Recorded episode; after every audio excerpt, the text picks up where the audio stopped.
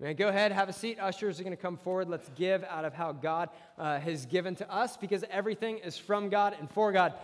So today we are starting a new series. It is called A Thousand Years at War because for all of us, our lives are just one big battle. All of us fight different ways, but whatever is most important is what we fight for the most in life. And, and when you're smart, you fight differently. I grew up uh, with two guys who were, uh, one was a year older than me, one was a year younger than me. They were both brothers. They were really instrumental in me coming uh, to make Jesus big and in my life. Uh, and like brothers, they, they fought often, but both of them were super smart.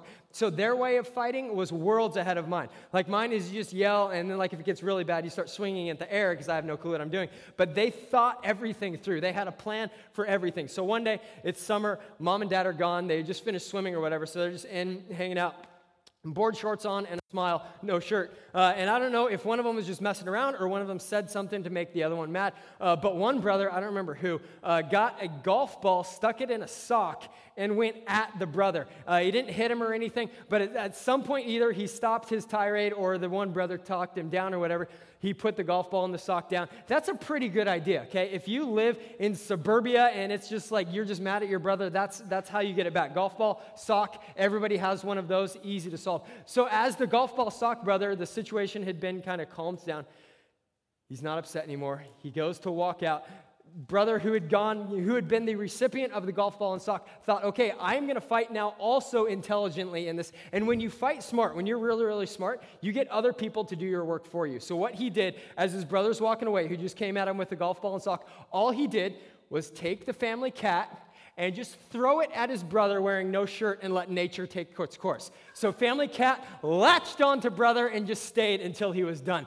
That is a smart way to fight because really he did nothing. It was the cat. All he did was just kind of put one and two together. Cat, bare skin, gravity pulling the cat down with skin. It's not my fault. I don't know what happened. They didn't really talk about anything after that or how long my friend was grounded for. It might have been years.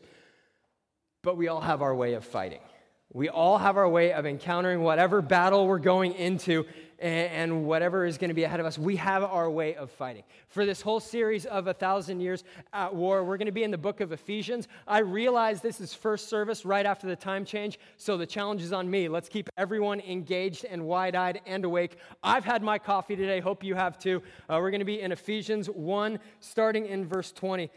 And for all of us, fighting Jesus puts us at war every day of our life. We're at war against the devil. We always have been, we always will be. His job is to steal, kill, and destroy everything good in our lives. We're also at war against the world around us. I used to hate that phrase when people would say, well, it's just the world that makes everything bad. Right? We're supposed to love the world. How can we always say that the world is bad? And then I grew up a little and got smart a little and realized there are so many things out there where if we do life coasting and just follow what's around us, we're going to find ourselves very far, very quickly away from the way that God created us and the way that God wants us to live. So we fight against the world. We also fight against ourselves. If we're going to be at battle, we're going to be choosing to live for Jesus every day, which means that we're going to be fighting everything in us every day. We're going to have to fight ourselves. There desires sin born nature in all of us that we fight daily. And if you're like, well, that's just not me, then you're a liar. And so you fight lying every day. There's your, there, that's your thing right there is that you got to be honest and come to the,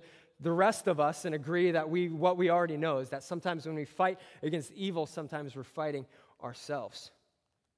But when we live for Jesus, it puts us at war every day of our life.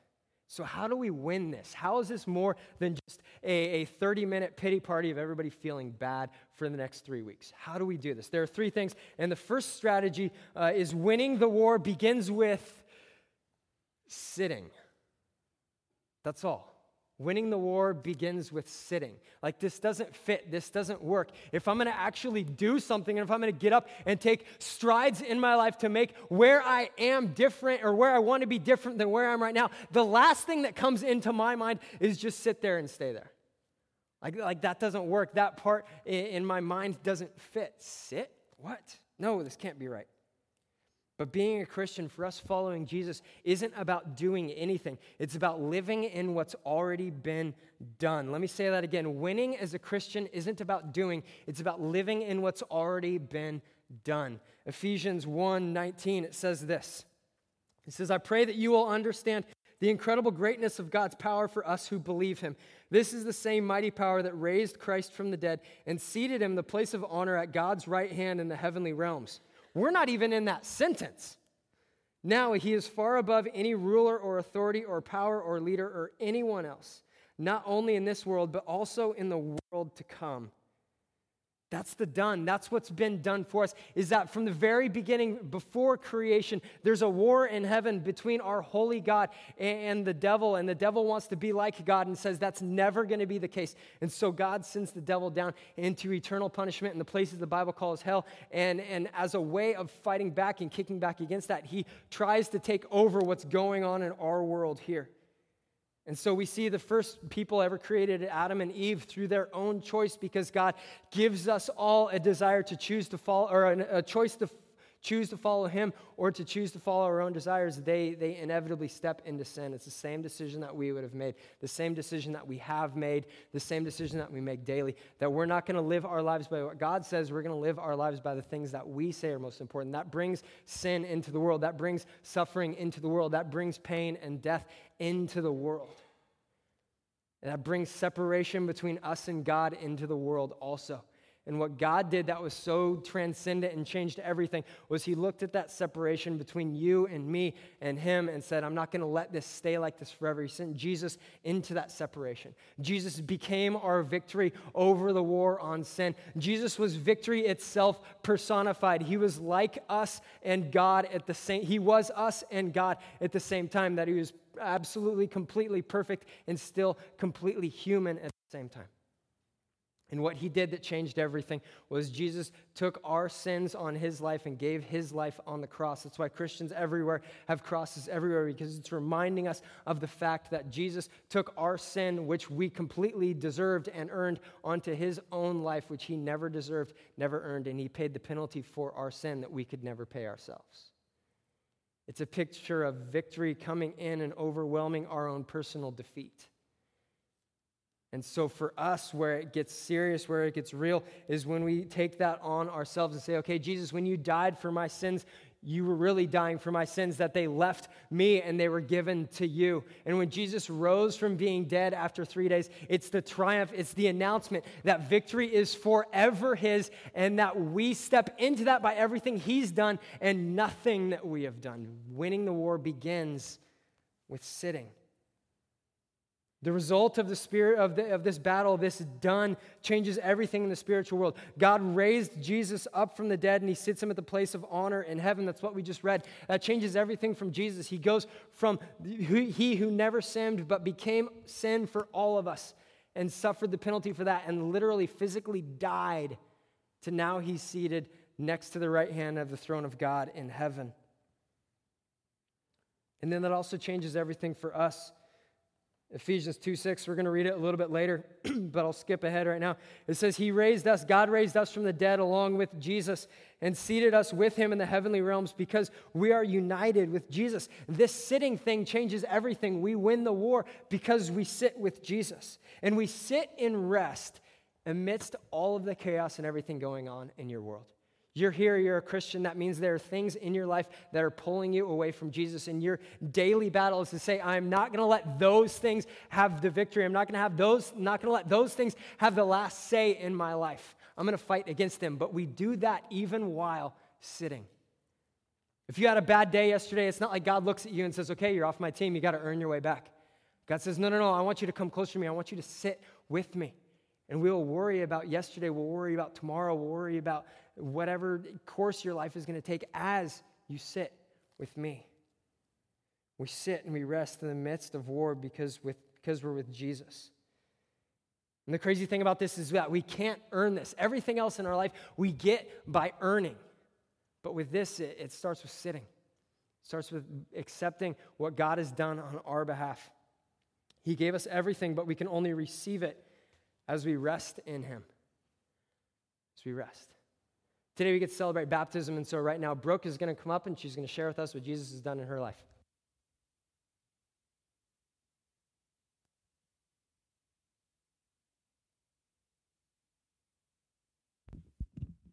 As you can all tell, I'm clearly sick, so bear with me. My life before Jesus was what most would consider to be a good life. I had a great family, a successful career, really cute kids, and very few outward struggles. It was not until I began attending church that it became clear just how broken my life was. I first asked Jesus into my heart as a high schooler who was active in my church's youth group. I had not grown up in church each Sunday, but had found my way into this group through friends. Our pastor led a prayer in which we could pray silently to ourselves, asking Jesus to become our Lord and Savior. I believed in God and felt good about my choice, but I lacked any conviction or faith in what it really meant. That silent prayer represented my relationship with Jesus until just a few years ago. I believed in God, but did not feel that the church fit my lifestyle. Much of that idea was fueled by my own insecurities the idea that I was not good enough to be a Christian, let alone a church going Christian. I convinced myself that I didn't need God because I had all the things that you needed in life. My husband and I had discussed finding a church off and on during the first 10 years of our marriage, and in the summer of 2015, a handful of encounters brought us to Mountain View. We began attending weekly and quickly found ourselves showing up to more and more events. It was during our early times at Mountain View that my marriage took a dark turn. It was in the midst of the worst year of my life that God taught me what it was to trust in His plan and to embrace the fullness of my church family. My life was in shambles, but I had never been more supported or more loved. Proverbs 3 5 through 6 says, Trust in the Lord with your, all your heart. Do not lean on your own understandings. I believe this verse was written for the people God created just like me. We are independent and stubborn. We don't need anything or anybody because we've got this. God so clearly used the pain and trial that I was experiencing to show me that I cannot and should not do this alone. When my entire world was wrong, I had no control over any situation. The only thing left to do was to trust in Him. When I stepped out in faith, completely against my nature, God rescued me. By God's grace and power, my family has been reconciled, and today we are truly living the good life. To many who know me, not much has changed on the outside. Inside, however, everything is different. I can't even see. Living a life seeking Jesus has impacted every facet of who I am. It has changed all the most important relationships in my life for the better, and it continues to change my heart each and every day. Today, I'm getting baptized because it's the next step of surrendering my life to God in joyful obedience. All right, take the stairs on your way down. Thank you.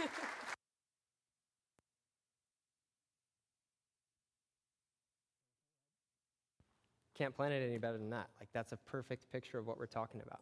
That it begins with sitting. There's a point where in all of our doing, we can't do anymore. And that's when we sit in what Jesus has done for us. And as the church, we sit in victory together. Verse 22, it says, God has put all these things under the authority of Christ and has made him head over all things for the benefit of the church. And the church is his body. It's made full and complete by Christ, who fills all things everywhere with himself. It's the church. The church is where this get, where, where God gets creative here because God is perfect and holy and always will be. And then he lets humans be his representation of what that looks like on earth. A couple weeks ago, there was a, a family who came here for the first time. Uh, they set like dead center uh, and I came up to them beforehand and introduced myself and like, yeah, we wanted to check you guys out. We live in the area. Uh, we, we went to a different church before, but you know, every church has their thing. And so I said, yeah, let us know at the end of the day what our thing is so that we can fix our thing and make our thing better. Uh, and they haven't been back since. So that's great. But, uh, but, but that's where God gets creative. He says, that I'm going to let myself be known through the church. And you look at that and you look at other people and you're like, really? If you look around and you see people that makes you think that right now, just keep those feelings inside to yourself. Don't tell them. But for a second, all of us need to think just of, of the representation that we are of Jesus and we realize, man, God took a risk on this one. God took a risk with me. And he said, Yes, that's exactly what I'm going to do. God loves the church not for what she does, but because of who it is. God says, This is my body. And just as I hold the whole world together and it spins at the exact right speed and at the exact right angle and all those exacts that you learn about in science, God says, This is the way that I'm going to treat my people, the church. I'm going to cover every single one of their blemishes. I'm going to forgive every single one of their sins as they ask it. Where they are weak, I will make them strong. This is God's purpose. This is God's design for the church. And here he says the church is going to be what is God's example uh, of his grace and his mercy to the world, that he's going to fill it with authority and with blessing. And as a result of that, this victory changes who we are, how we think, and what we do. His victory changes who we are, how we think, and what we do. When we sit with Jesus, when we realize that our eternity is secure in Him, that our getting from being unholy to being people who are actually holy and leaving behind the past hurts and the past things that are in our past and walking into a future that God has for us, that changes who we are. When we look at the forgiveness, the price that Jesus paid for a relationship with us to make us more like Him, that changes how we think and we look at the power that God places in us through the Holy Spirit, that changes how we live, how we move forward. And for us, we sit in life having been saved from death chapter 2, verse 1. It says, Once you were dead because of your disobedience and your many sins. You used to live in sin just like the rest of the world, obeying the devil, the commander of the powers of the unseen world. He is the spirit at work in the hearts of those who refuse to obey God. All of us used to live that way, following the passionate desires and inclinations of our sinful nature. By your very nature, we were subject to God's anger, just like everyone else. Paul uses the imagery of death here. Paul's the guy who wrote this because it's crystal clear. There is no middle ground. Right? It's not like that scene in Princess Bride where Miracle Max says, You've been mostly dead all day. We're either fully dead or we are fully alive. There is no middle ground. And for here, Paul is saying there's an absolute black and white difference. You were dead, now you're alive. And he uses the same like verbiage twice to re- reiterate to all of us. We were dead. Well, I was just kind of bad. Like, you don't understand, Paul. This is the way it was the 90s. I was in college or whatever. No, you were dead. There's no but you don't understand. You were dead. Dead is dead. Like, okay, fine, we get it. We're dead. There's no middle ground. And for us who become Christians, for you, if you're not yet a Jesus follower, you're still living in your sins. And in Jesus, there's a way out of sin. There's an arrow that says for, that there's an arrow that points to the cross where Jesus says, You live with me, you follow me, and your past can become your past and not your present and not your future. It can become a past. You can, you can find a former life in me. And there's a decision to surrender our lives, to ask Jesus to come in to forgive us. And that's where we move from death to life. And we sit in mercy and unconditional love. We, instead of sitting in death, we sit in mercy and unconditional love. Verse 4, it says, But God is so rich in mercy, and He loved us so much that even though we were dead because of our sins, He gave us life when He raised Christ from the dead. For it's only by God's grace that you have been saved. For He raised us from the dead along with Christ. He's reminding us again, You're dead raised us from the dead along with Christ, and seated us with him in the heavenly realms because we're united with Christ Jesus. Again, there's no middle ground. We go from death, where we're absolutely dead in our sins, to life, where we are alive in the forgiveness, the power, the newness, the grace, the mercy that comes with Jesus. He gave us life. There's no middle ground here either. What he's saying here is, you are not who you used to be. Regardless of what your past is, regardless of the labels that we put on ourselves, that's not who we are. Saying you don't have to be defeated. You don't have to be this. You don't have to be that.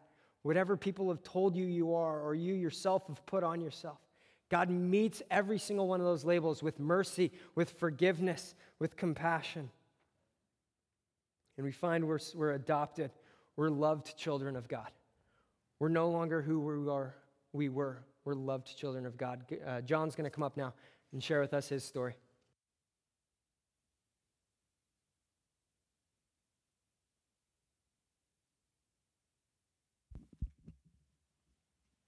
Hi, I'm John. I first became a Christian the first half of 1997. I hadn't grown up going to church, but I ended up going to a high school at Fresno Christian. I liked what I heard about God, and I liked what I saw in my new Christian friends. One day I was at home alone and I prayed to become a Christian. I realized Jesus was my Savior and I needed to be forgiven for a lot of things. So here I am asking for forgiveness and for Him to come into my life. That made me feel pretty great, and I felt like I was at home with God. My junior year, when I had a license and a car, I started going to church. And I got involved as a worship drummer both at school and church. I had Christian friends and Christian teachers, and it was pretty easy to be a Christian at that point. And then I left high school. After a couple of months in college, I joined the military, and in 2003, I transferred to a unit in New York City. I joined a group of quality friends, and in 2005, a few months before I moved back to Fresno, we found ourselves a church in Staten Island and started a new Sunday schedule. First, Dunkin' Donuts, then church, then Boston Market, then TJ Maxx. It was a good few months. I moved back to Fresno, and between 2005 and 2015, I didn't go to church and didn't really involve myself or involve God, in my life. My wife, Brooke, and I talked about church and wanting to raise a family of churchgoers, but life always seemed to get in the way. But God being God, He used my best friend Ruben and some nice kids from Mountain View who knocked on our door one day to show us where we needed to be. Verse Isaiah 43:13 says, "From eternity to eternity I am God. No one can snatch anyone out of my hand. No one can undo what I have done." The reason I like that is that though God might let me struggle, I am always his and he is always there for me to run back to, and he is the perfect father. Today I'm getting baptized because it's time for me to show God what his faith means to me, and it's my turn to demonstrate my faith in him.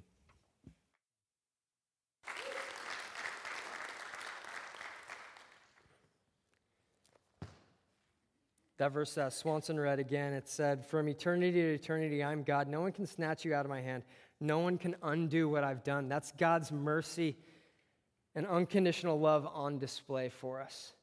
Next, we sit in forgiveness. Verse 7, it says, God can point to us in all future ages as examples of the incredible wealth of his grace and kindness toward us, as shown in all he has done for us who are united with Christ Jesus. God saved you by his grace when you believed, and you can't take credit for this. It's a gift from God. Salvation is not a reward for the good things we have done, so none of us can boast about it. Each year, I think in a lot of our lives, there's that one horribly awkward day on our birthday where people sing to us, and we just have to, like, what do you, I don't know what you do in that instance. Do you sing along, like, happy birthday to me? That seems weird. You just have to, like, sit there and wait until the song's over. It's about 20 seconds. That's a really painful 20 seconds in my life. What are you supposed to do there? Anybody have any suggestions? What do you do? I, I don't know, but, but th- there's that instance in this verse where he says, God points to us in all future ages as examples of the incredible wealth of his grace and kindness towards us. I read that and I think, like, really? Me? God says, yeah, you. But God, like, I had stuff and, you know, like, I still make, God says, yeah, you. But you, just shut up, it's you. Just reminding us forever and forever. That's where we sit. We don't sit as disappointments, we don't sit as regrets. We don't sit as, yeah, God saved them, but you know, there are better examples. No, no, we sit as recipients of God's forgiveness. People who God has changed in lives that now make him great. And lastly, we sit with a specific purpose planned for our lives.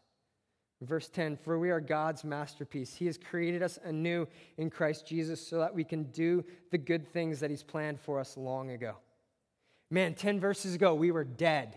We were dead in our sins. Remember, there's no mistaking this one. You're either dead, you're alive, you are dead. And in 10 verses, God brings us to the point that we are his masterpiece. We're his masterpiece. We're something that's created with intent, something that's created with creativity and a purpose. Our purpose is to accomplish good things that God has planned for us long ago. And if we look at that and we kind of check ourselves again and say, you know, I don't know if I can really do God everything that God planned for me. No, no, no. God planned them for us because God knows us and God knows exactly what we're capable of. God knows exactly what we're wired and what things excite us. And so God looks at each and every one of us here today and says, they're going to sit with me. And as a result of that, these are the things they're going to accomplish. These are the ways I'm going to use them. These are the way I'm going to use their life and make a difference in them. And the challenge for all of us is that we want to earn everything. We want to earn our salvation. We want to earn our right standing with God. And today we are declaring as a church that's not what's going to happen. That's not going to be our reality.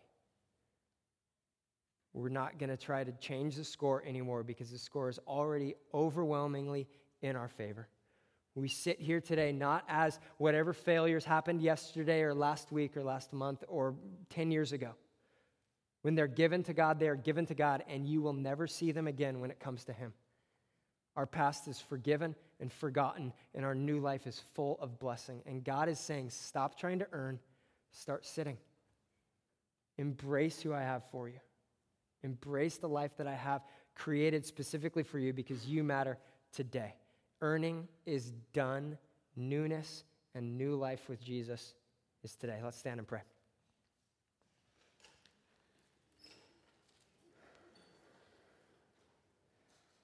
Father God, I thank you for the, pure, for the people that you created us to be. I thank you that your death on the cross was sufficient to cover our sin, that your invitation to new life was sufficient for every single one of us today, that there's not a sin we can bring in here that you look at and you're like, man, that's too much for me. And there's also no point where we need to where we need to change your mind. But you invite us to sit with you in the work that you've already done and enjoy you. If you're here today and you've never made the decision to ask Jesus to become the Lord and leader of your life, your forgiver, if you've never asked Him to begin that new life in you, then I want to give you that chance today. You're not saying you're perfect, you're agreeing with every other Jesus follower in here that every one of us has sin in our lives, and Jesus came to forgive that. And if that's you, I'm going to count to three, and when I say three, all I want you to do today is just stay where you are and raise your hand. And as we close, someone's going to pray with you. It'll be the best decision you could ever make. You're going to ask Jesus to come into your life and to forgive you of your sins. So, one, God loves you, always has, always will. Today, He's calling you to follow Him. Two, there are things in all of our lives, mine included, where we push God away. We say, I'm doing this my way. And that's called sin. And Jesus came to pay the penalty for our sin, to end the separation between us and God. And three, today's your day to say, That's me. I'm a sinner who's in need of a Savior, and today I'm ready for that Savior. Is there anyone like that here today? Just look at me and raise your hand. Is there anyone like that today? All right, as we close, we're going to have the front open up here uh, for us to worship and respond, for us to respond with our legs to confirm what's going on in our heart. By the Kleenex boxes, there are these little gold uh, bookmarks and it lays out our identity of who we are in Jesus. And the best thing about this is I read some of these things and I go, that's a stretch. Because the overwhelming love and grace and acceptance of God on our lives is beyond anything that we could know. He's calling us into that. Next week, we're going to work on the actions and everything that, that embody this life with God. Today, all we're doing is working on the sitting. This is who you are before you've done anything good. This is where you stand now with Jesus. And if you're the type of person who tries to earn your salvation, who says that God's going to approve me by these things that I do, then this stuff's for you. For us to come up and say, God, I, I'm done earning. I want to sit in the identity that you have for me today. So let's worship and respond. Let's grab one of these, pray through one of these statements a day, and it'll change the way that we look at ourselves, change the way that we relate to God. Let's be a church that worships and responds. They're up here in the front. Let's grab them. Let's worship.